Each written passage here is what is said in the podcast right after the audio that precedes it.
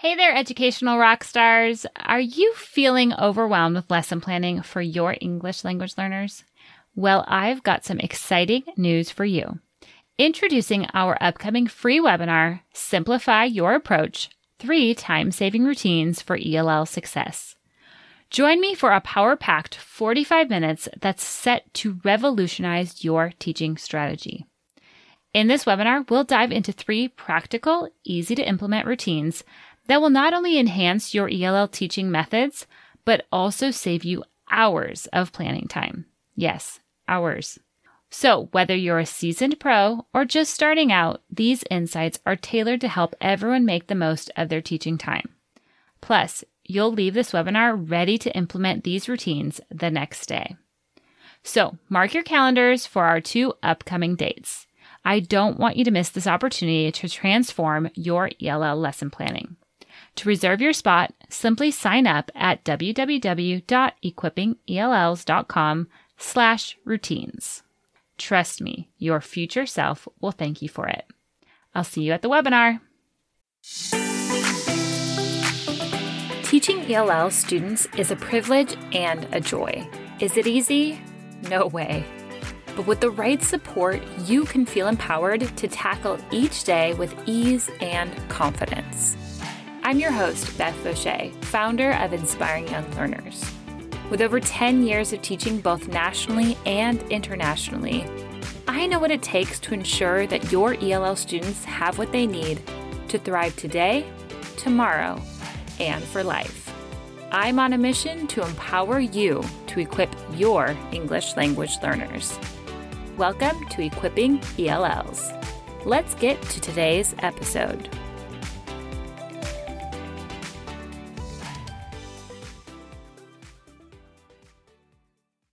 You are listening to episode number 60 of the Equipping ELLs podcast. Hey there, and welcome to another episode. I'm so thankful and grateful for you joining me today. If you are in the middle of access testing, I want to wish you the best of luck. And I want to also remind you that the test scores don't define you, your teaching, or your students let's really keep that the focus during this testing season that our students are more than the test scores that they need to know that they need to see that they're not their english skills are not dependent on passing this test or not. So let's keep up the positive environment and don't let the stress of these testing seasons get to you. If you need more encouragement on that you can go back and listen to an episode i did early on. We'll link it in the show notes.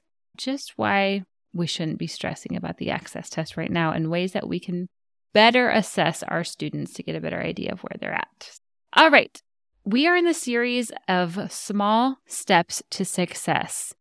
And I am challenging everyone who's listening to be that advocate in your school to encourage all staff to find one way that they can begin to take a step to help our ELLs succeed. Last week, we heard an incredible episode from my guest, Jocelyn Hubbard, about small steps to take to create a culturally competent school. And I love this because one of the great ideas that she shared was having your school secretary be able to say hello in the language of your ELL students, or a phrase, or saying, Nice to have you here. Welcome. My name is. We want everybody in the school to get on board with creating this culture of being welcome to all students and helping them find their place in the school. So, when that happens, we are going to see our multilingual learners soar. We're going to see when they feel welcomed and loved that they are going to succeed. So, that's why we're doing this series so that we can just think of ways that we can each, whatever role you're in, be taking some steps to help our students succeed. Today, we're going to be talking about some misconceptions around ESL teachers because I've been on both sides. I've been a homeroom teacher and I've been an ESL teacher. And even though the both roles are teachers, they're very, very different.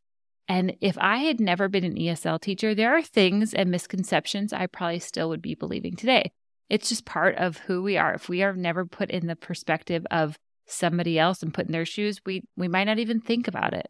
And so today I want to highlight five misconceptions that people in the school might have about ESL teachers because some of you who are listening that are ESL teachers, you might be related to these things and say, Oh, I've felt that before, but I don't know how to communicate it.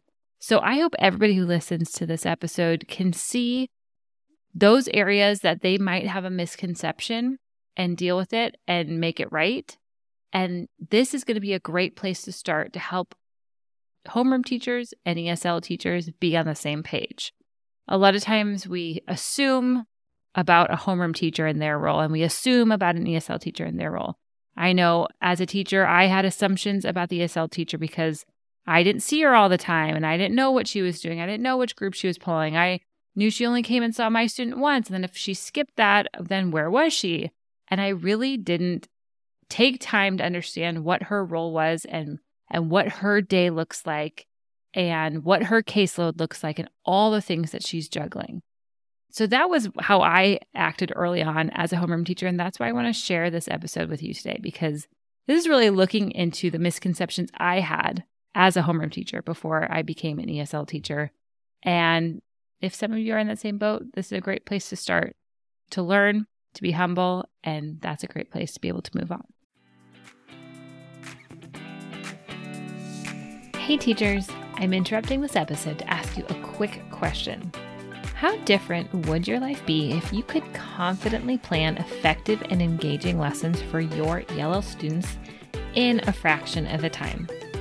I created my membership equipping ELLs to do just that. When you join, you gain instant access to the exact resources you need, proven and prepped for you, plus a supportive private community of like minded educators. Join us today at www.equippingells.com. Now back to the episode.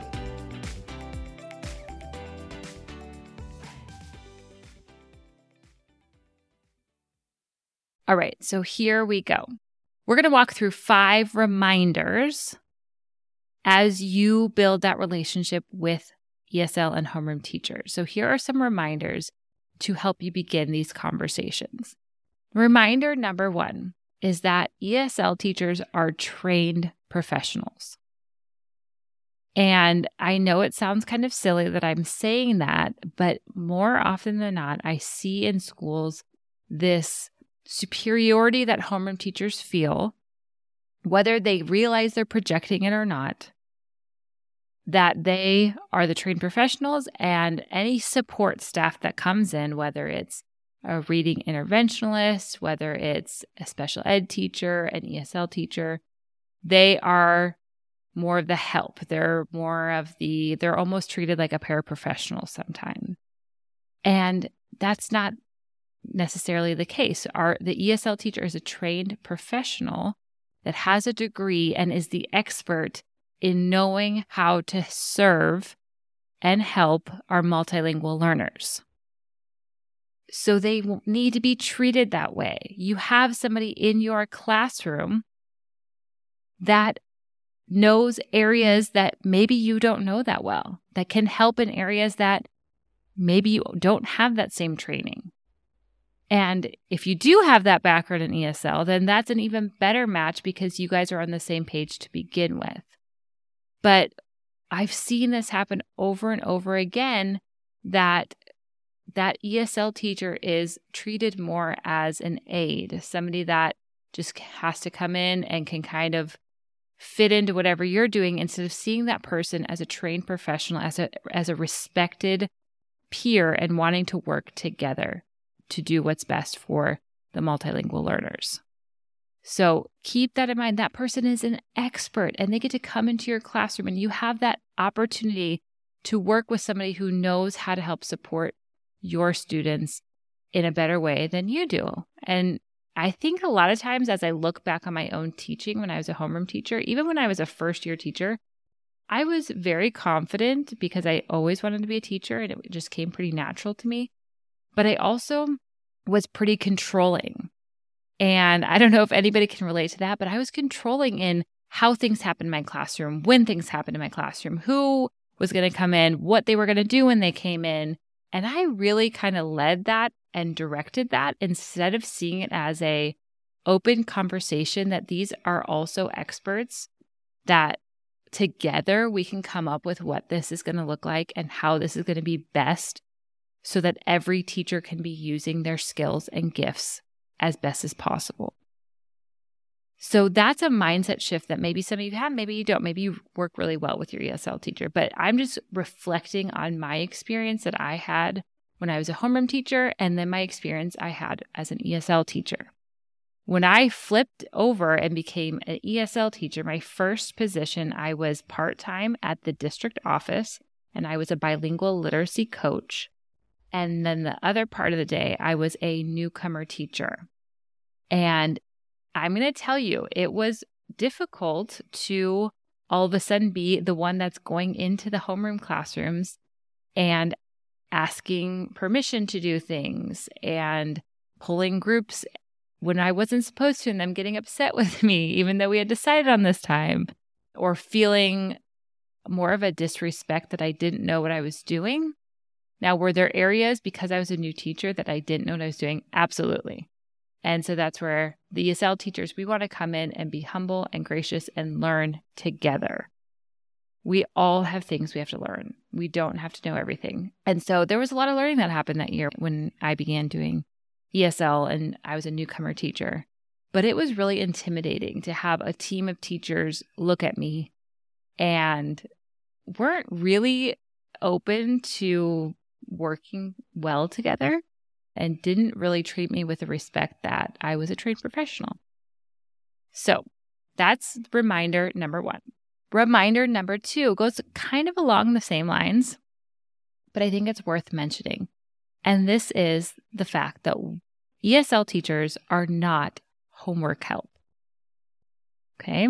ESL teachers are not homework help. What I mean by that is I have seen this happen, and I hear from many people that are inside equipping ELLs that a teacher will send an ESL student to the pullout group with an assignment, and this is what they're supposed to be doing when they're working with the ESL teacher. Are there times when this is this is acceptable, this is okay? Yes, absolutely.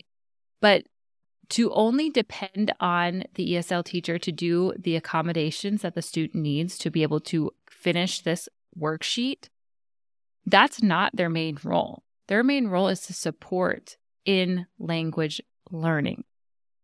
And they can do that in multiple ways beyond just you giving them a worksheet that they are supposed to be doing the highlighting or making a word bank or somehow creating this worksheet so that it, fits to their students' needs.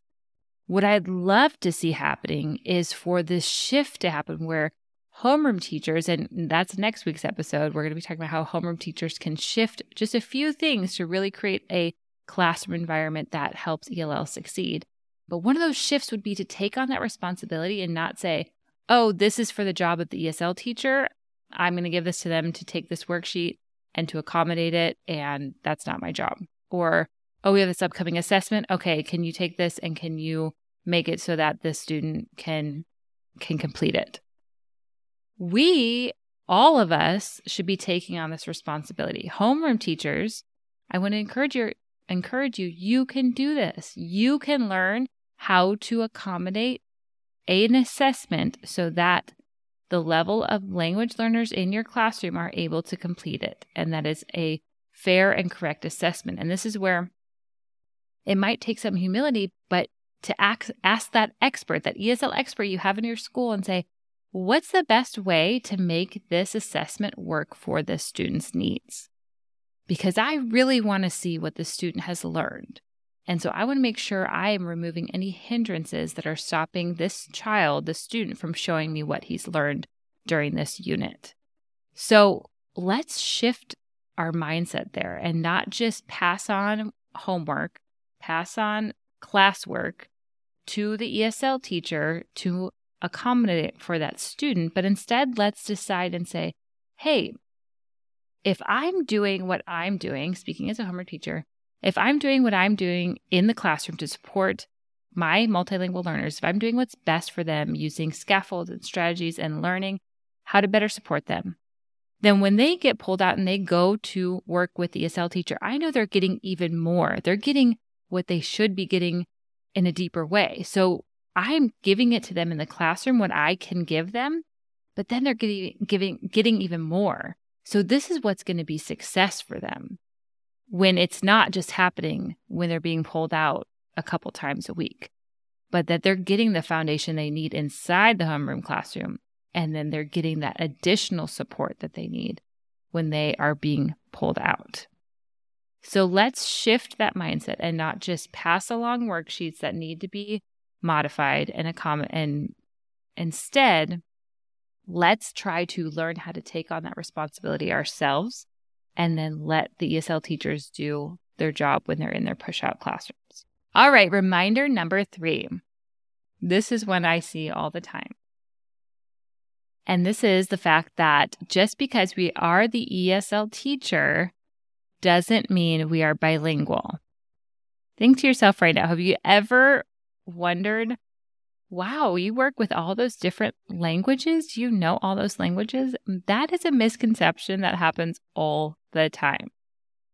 So let's just get that clear right now that ESL teachers, they don't need to know the languages because they're helping those students learn English.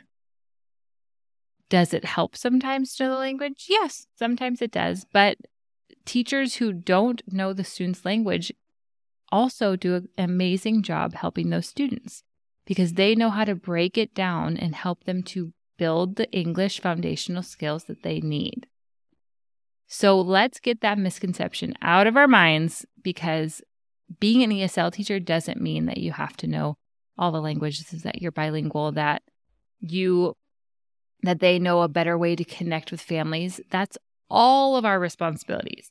All it takes is to start with a place of wanting to meet the students where they're at and wanting to create a welcoming environment for them and their families. All of us could do that, and we all should be doing that. So, so I want to encourage you as well in that if you are a homeroom teacher and you don't speak the, the language of your students, that's okay. You don't have to be bilingual to work with, with multilingual learners. You don't have to be bilingual to connect with the families. It all begins with caring. Start there, and then you'll see how other ways that you can connect using translators, using talking points, different apps like that. There's plenty of ways in the day that we live in where you can make those connections even if you don't know the language. Alrighty, let's move on. Reminder number four ESL teachers want to work together. They do. The question is do the other teachers, do the homeroom teachers, do the specialist teachers, do they want to work together with ESL teachers? Do they see the val- the value in working together. Again, it goes back to that first one. Do you see your ESL teacher as a trained professional? One of the best models, and we're going to get into this in a, in a later on episode of different models to support English language learners.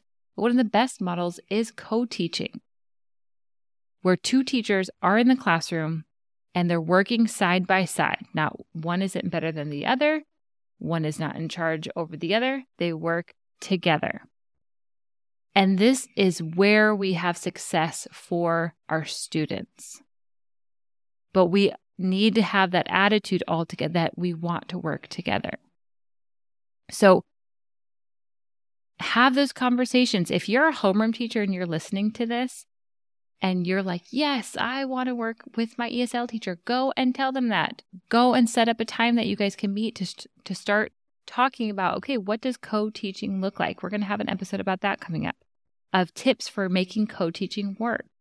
Because when it works, it is a beautiful thing and it is where all of our students succeed. Because the reality is, the ESL teacher has scaffolds and strategies that not just the multilingual learners need, but all the students benefit from. So we want to utilize that. We want to bring this into the homeroom classroom. What a great thing to have two teachers, at least, in the classroom working and serving these students together. Every time I talk to an ESL teacher, they are so willing, so happy to go in and help however they can, but they need to feel like they are accepted, they are wanted, that they are welcome to come in the classroom and to give their expertise, to give their feedback and opinions. I know that it's hard sometimes. I, I've been in both shoes, so I get it. But I promise you, when, when you begin, if you begin with building these foundations and removing these misconceptions, then you're at a place where you can begin to work together. And it's going to be a great thing for you and for your students. The last reminder and something to encourage you with is that ESL teachers can't know it all. So give them grace. If you look at the schedule and the caseload of many ESL teachers, they are working with multiple grade levels, multiple language levels, and somehow they have to be experts in not just language development and language acquisition, but they also have to be experts in the content that they're teaching, that you're teaching in the homeroom classroom. We are expecting these ESL teachers to know how to take the content, even if they've never taught fifth grade. Okay, now you're working with fifth grade this year. So now you need to know fifth grade content. You need to know fifth grade social studies, science, math, ELA. And now you need to take that fifth grade content that you might just have been exposed to right now. And now you need to scaffold that for the different groups that you work with of language learners. So you see how that can be really overwhelming. There's a lot of content that they have to know. There's a lot of new content that's coming out. There's a lot of new ways to teach that are coming out. And for those who have an ESL certificate that maybe didn't, I have a K through nine elementary degree and then went on to get my ESL. But for those who just initially have the ESL, they don't have all the same training that a homeroom teacher would have. So they might not have experienced training on teaching a child to read or some of those those core classes they might have had linguistics instead. So don't just assume that they know it all. Give them a space to say, I'm not really sure how to do this, or I don't know a lot about this topic. You know, can you give me a few pointers on that? Because the sentiment I hear from the ESL community is that they are exhausted by trying to keep up with all of the content that they're trying to teach, along with all the language scaffolds and supports that they're trying to put in place for all the groups, grade levels, and language levels that they are supporting at once. It is a lot. And I did not see this and realize this before I became an ESL teacher. When I was a homeroom teacher, I did not know what it was like to go through a day of being an ESL teacher. So give them grace. Start there, work on these misconceptions, and this, I promise, is going to be not, this is going to be bigger than small steps. These are going to be huge steps to take to build that foundation that is needed for everybody in the school to trust each other, to respect each other, so that you can then teach at your full capacity, so that you can create a school environment where all students are welcomed and loved and supported. So, your takeaway for today if you are a homeroom teacher, listen to those misconceptions that I shared with you today. See if you have felt or thought any of those and make it right. Start fresh, move forward. If you are an ESL teacher, be gracious, go and share one of those, have start that conversation with a homeroom teacher in your school and work together to build that bond, that respect. And it starts with just one teacher, homeroom teacher, and one ESL teacher that start to work together. And as soon as others begin to see how powerful that is, how much easier it is for both teachers working together, they're going to want to join in too. So if you're feeling discouraged, you're feeling like I'm working in a school where I'm not respected. People don't want to listen. People have all these misconceptions and we never talk about it. That's common. So you're not alone. But also find that one person, find that person that's interested and wants to start trying to co teach together or is interested and wants to do just some one on one coaching with you. There are people in your school who want to start shifting and becoming more culturally sensitive and working with their ELLs and taking on that responsibility in the homeroom classroom. Take that action today. We'll be back next week with four easy shifts to make to support ELLs in the homeroom classroom. So stay tuned for that. Thank you for joining me in today's episode. All links and resources mentioned can be found in the show notes. If you're looking for even more support and done for you resources created specifically for the needs of ELLs, head to inspiringyounglearners.com. I'll catch you here next week. Until then, take that next step to keep equipping your ELLs.